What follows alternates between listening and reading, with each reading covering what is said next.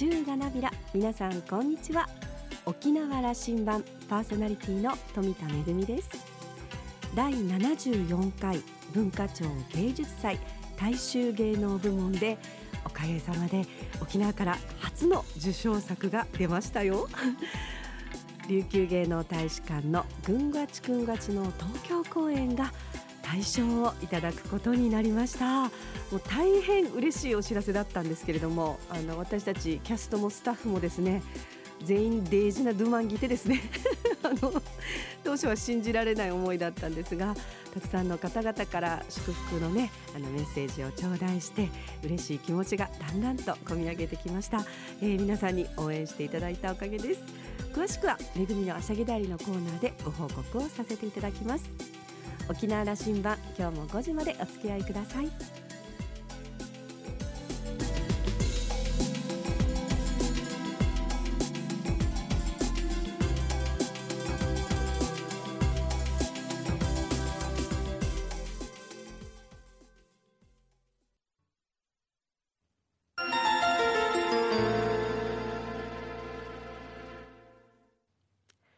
那覇空港のどこかにあると噂のコーラルラウンジ。今週は株式会社サンダーバードの代表取締役で防災士の尾長由香さんと沖縄大学地域研究所特別研究員の島田克也さんのおしゃべりです。尾長さんは1970年生まれ那覇市のご出身です。昨年3月まで沖縄観光コンベンションビューローで国内受け入れ課長や企画部長を歴任されました。退職後起業した会社がサンダーバード。県内観光の危機に備える取り組みを支援する企業。観光業の危機管理を支援するプロです。第1週目は沖縄にとって観光危機管理はまさに近々の重要課題。具体的なお話をいろいろと伺っています。それではどうぞ。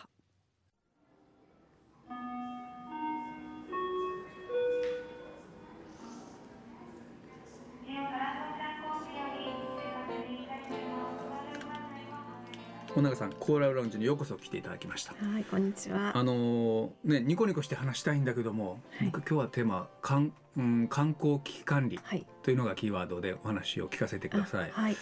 尾永さんこれもう何年をかけてきました？このテーマ。観光コンベンションビューローの時代から。そうですね。関わってからは7年ぐらい7年ぐらい。ですかね、はい。えー、去年起業もなさった。はい。あのもうまさにこれの専門でいこうという考えだですね。はい。でもまあ会社の前にあのえっ、ー、と観光危機管理ラボでつけてるので、まあ研究もしながら深めていきたいなと思っています。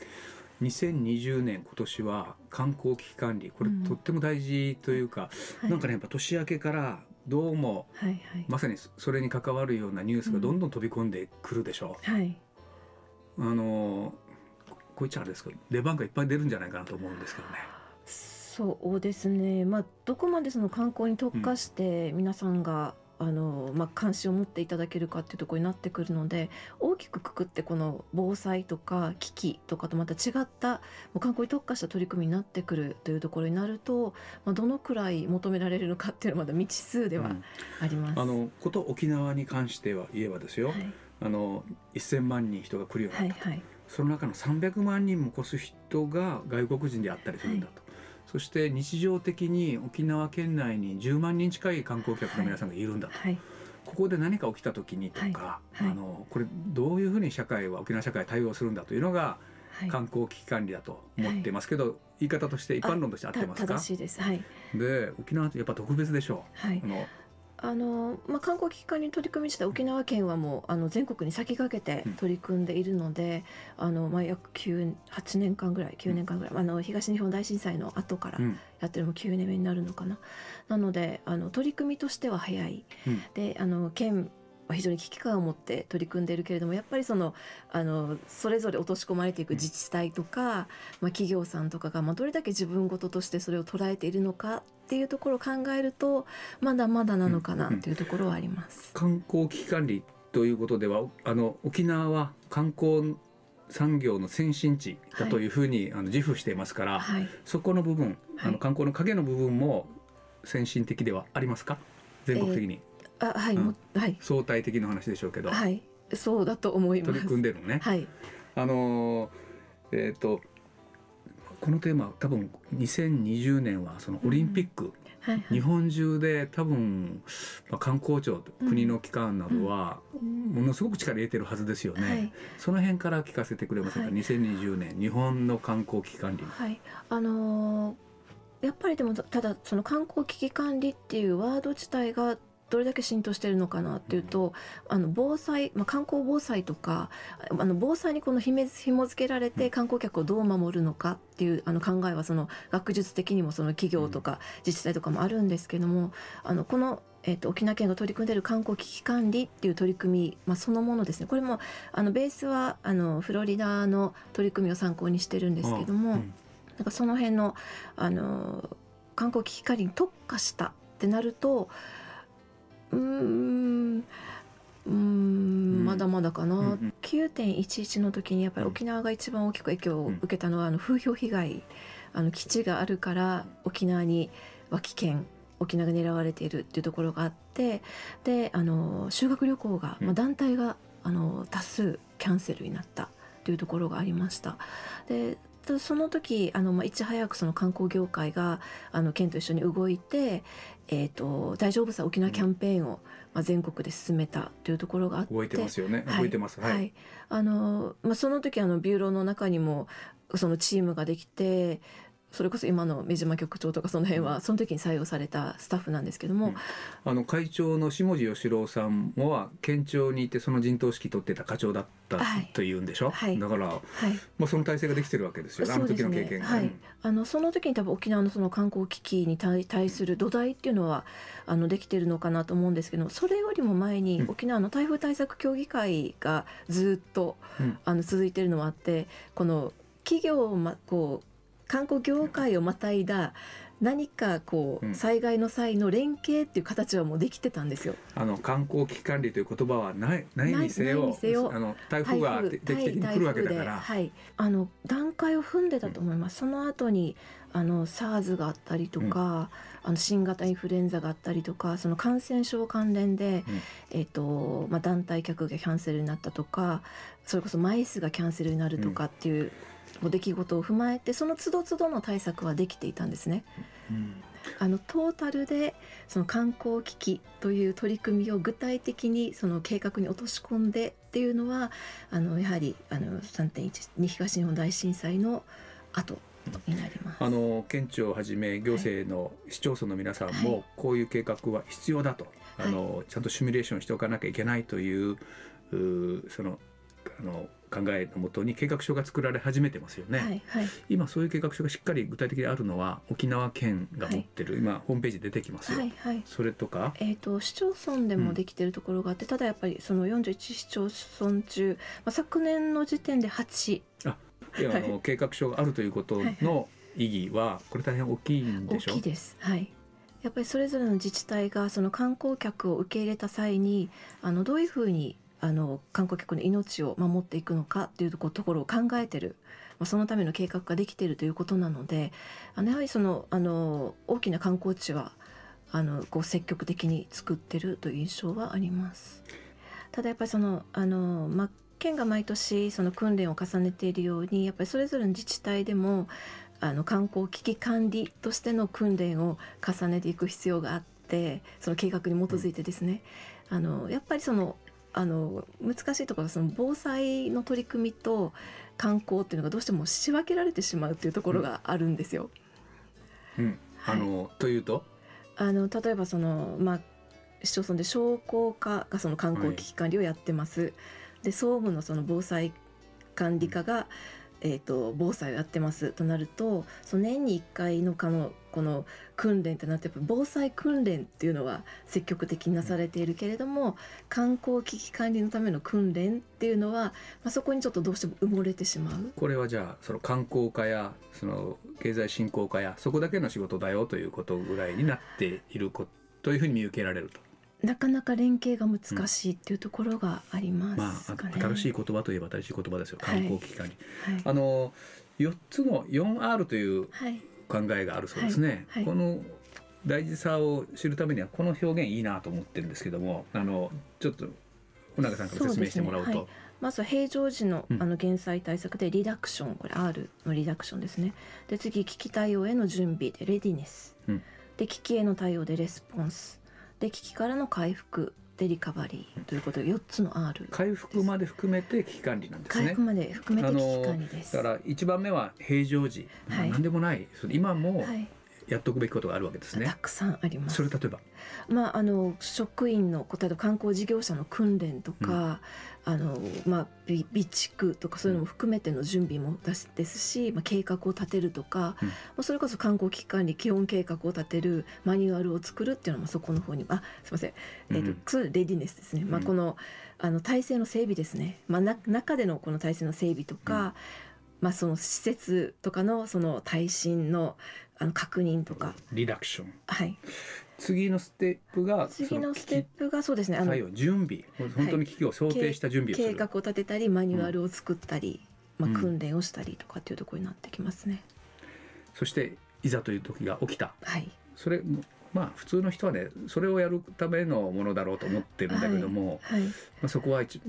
まああのもう総がかりでやるこの危機への対は応という表現でいいですか、はい、あのただやっぱりそのレスポンスこの危機への対応っていうのはこの事前のあの準備がないと全く動けないっていうところがあるのでそのあのけ立てた計画やマニュアルをもとにあのきちんとこの情報収集ができたりとか避難誘導ができたりとかあとは、まあ、あの観光客も含め自分たちのこの職員の安否確認をしたりとかっていう、まあ、細かなその動きっていうのをこうスムーよりスムーズにこう動かせるかどうかっていうところになってきますね。チャーからないサーじゃダメなのねあダメなんですよもうあのうん本番になんとかこうその時になんとかなるんじゃないのかっていうのってあのなんとかならないと思った方がいいと思います。こ。のラジオ番組はあの予行演習とか準備とか事前打ち合わせはなしにすぐ本番やるんですけど。ですよ。それダメなのね。絶対聞私があの今心細くなってるって。ドキドキしてますか、はい。あのこういうもんですから。でも、はい。だから何あのえっ、と本番にんその瞬発力で対応するということも大事だろうと思うんだけども、はい。それは準備ができてるからそういうことができるって話。あの知識としてやっぱりその、あの実際にそういう現場に立ち会ったことがなかったとしてもあの計画とか訓練の中で頭に入ってるとか、こう体を動かして覚えたことがこうやったことがあるっていうのってやっぱりそのその何かあった時の動きが変わってくるっていうところとあとはもう防災でもよく言うんですけど、あのまず災害があった時にはまあ自助ですね。自自らをこう助けてその後、まあ、あの共助ですねこうあの横にいる人たちを助けたりとかで最後に公助が来るのでなのでやっぱりその自分でどうにかしないといけないっていうところから考えていかないとあのなかなかこう災害への対応っていうのは厳しい、まあ、災害危機への対応っていうのは厳しい。それはでも観光危機管理の場合には観光客の皆さんにもそういうことの意識を持ってもらいながらそれをサポートする県民やそれから業界や、まあ当事者の皆さんにそのことがすごく大事になってくるっていうことかな。あの今段階踏んで例えばその、えー、と観光客の方にそれをやってもらうっていうよりはやっぱりその観光事業者があの意識をして、まあ、こう動くことによって観光客の方たちにもその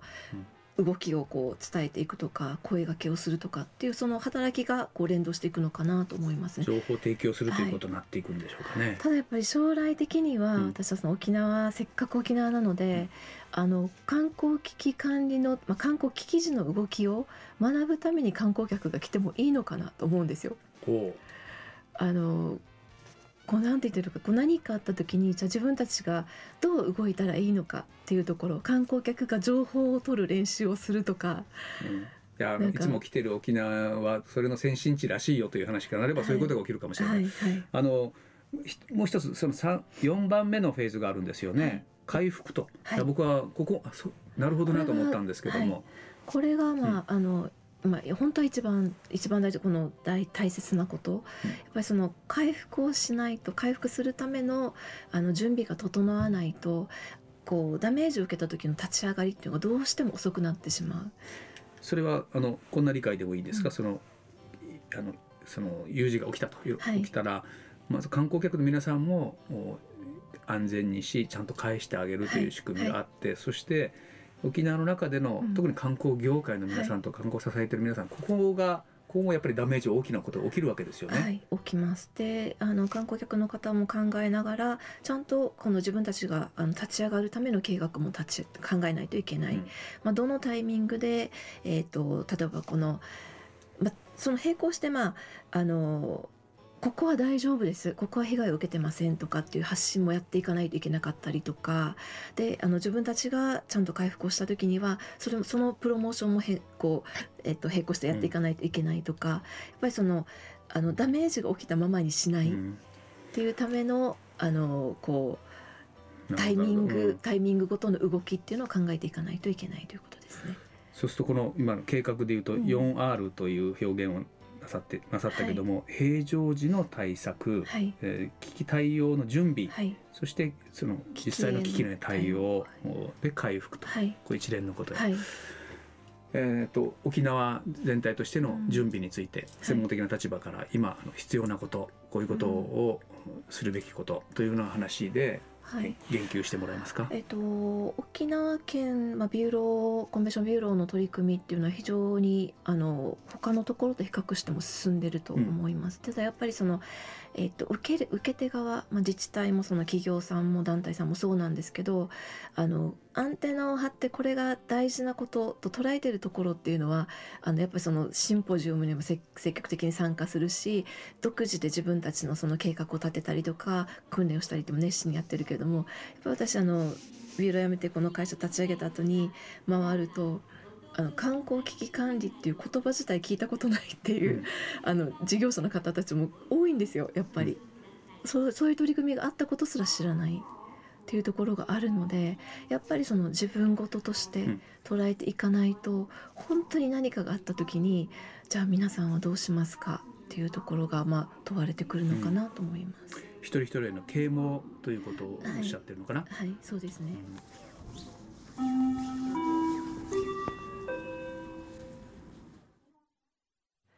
かつて沖縄観光コンベンションビューローでも、えー、観光危機管理に携わってきた尾長さんが、えー、会社を立ち上げて、えー、そのまあ専門としての,、まあ、あのプロの意見を、えー、まあ皆さんと一緒に、えー、沖縄の観光危機管理に生かしていこうということでただまああのお話にも出てましたけれどもなかなか温度差があるようで非常に熱心にあの、ね、お勉強されてるところもあればその言葉自体を知らない企業もまだまだあるということであの尾長さんの出番が増えるんじゃないかなというふうに思いますけれどもこのサンダーバードっていう会社の名前は、えー、北米の先住民の間であの、まあ、悪霊とか飢饉から守ったと伝えられている鳥の名前がサンダーバードなんですよね、えー、尾長さんのお話また来週この続きお届けしたいと思います。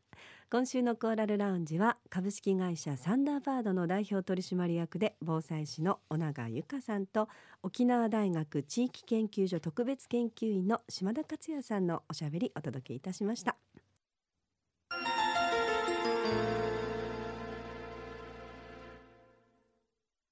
めぐみのあしゃぎだよりのコーナーです。琉球芸能大使館の軍がちくんがちという作品が第74回文化庁芸術祭大衆芸能部門の大賞をいただくことができました。えー、この第74回のね文化庁の芸術祭は、えー、関東部門と関西部門合わせて53作品があのエントリーしたんですけれどもその中から関西部門は、えー、対象の該当作がなかったということで、えー、この「ぐんがちくんがが」えー、唯一の、えー、対象の受賞作ということで評価をしていただきました。まあ、あの喜劇とそれから極上の琉球芸能をドッキングさせた舞台なんですけれどもその、まあ、喜劇の部分とても楽しい舞台だったとご評価いただいた点ともう一つ、えー、レベルの高い琉球の伝統芸能を堪能できる構成が秀逸だったと海上交易を通じて育まれてきた沖縄独自の文化の豊かさを改めて感じさせた意義が大きいということで評価をしていただいたのが大変嬉しく思っています。実は2月にもともと沖縄公演が予定されていたんですけれども、えー、嬉しいことに、まあ、あの受賞後初の公演ということになりますので凱旋公演というか、まあ、大賞受賞記念公演ということになりますね、えー、来月2月の789の3日間国際通りにありますテンブスホールでぐんがちくんがちとっても久しぶりの沖縄公演行われますよぜひあの皆さんにもお越しいただきたいなというふうに思っています。チケットはすでに発売を始めておりましてえー、電話予約もそうですしそれから、えー、プレイガイドの方でもチケットの発売始まっておりますのでぜひ皆さん会場で、えー、大賞受賞作を見ていただきたいと思います、えー、沖縄が世界に誇る伝統芸能爆笑コメディと一緒にお楽しみください。ぐんがちくんがち2月789沖縄公演はテンブスホールで開催いたします。めぐみのあしゃぎだよりのコーナーでした。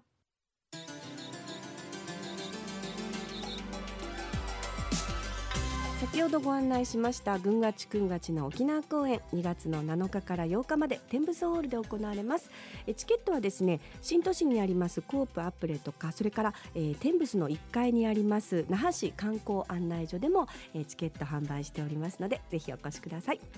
ラジオ沖縄ではラジコでの配信を行っています。スマートフォンやパソコンでリアルタイムでお聞きいただけるほか1週間の振り返り聴取も可能です。また沖縄羅針盤の過去の放送音源はポッドキャストでも配信しておりますのでラジオ沖縄のホームページからアクセスしてお楽しみください。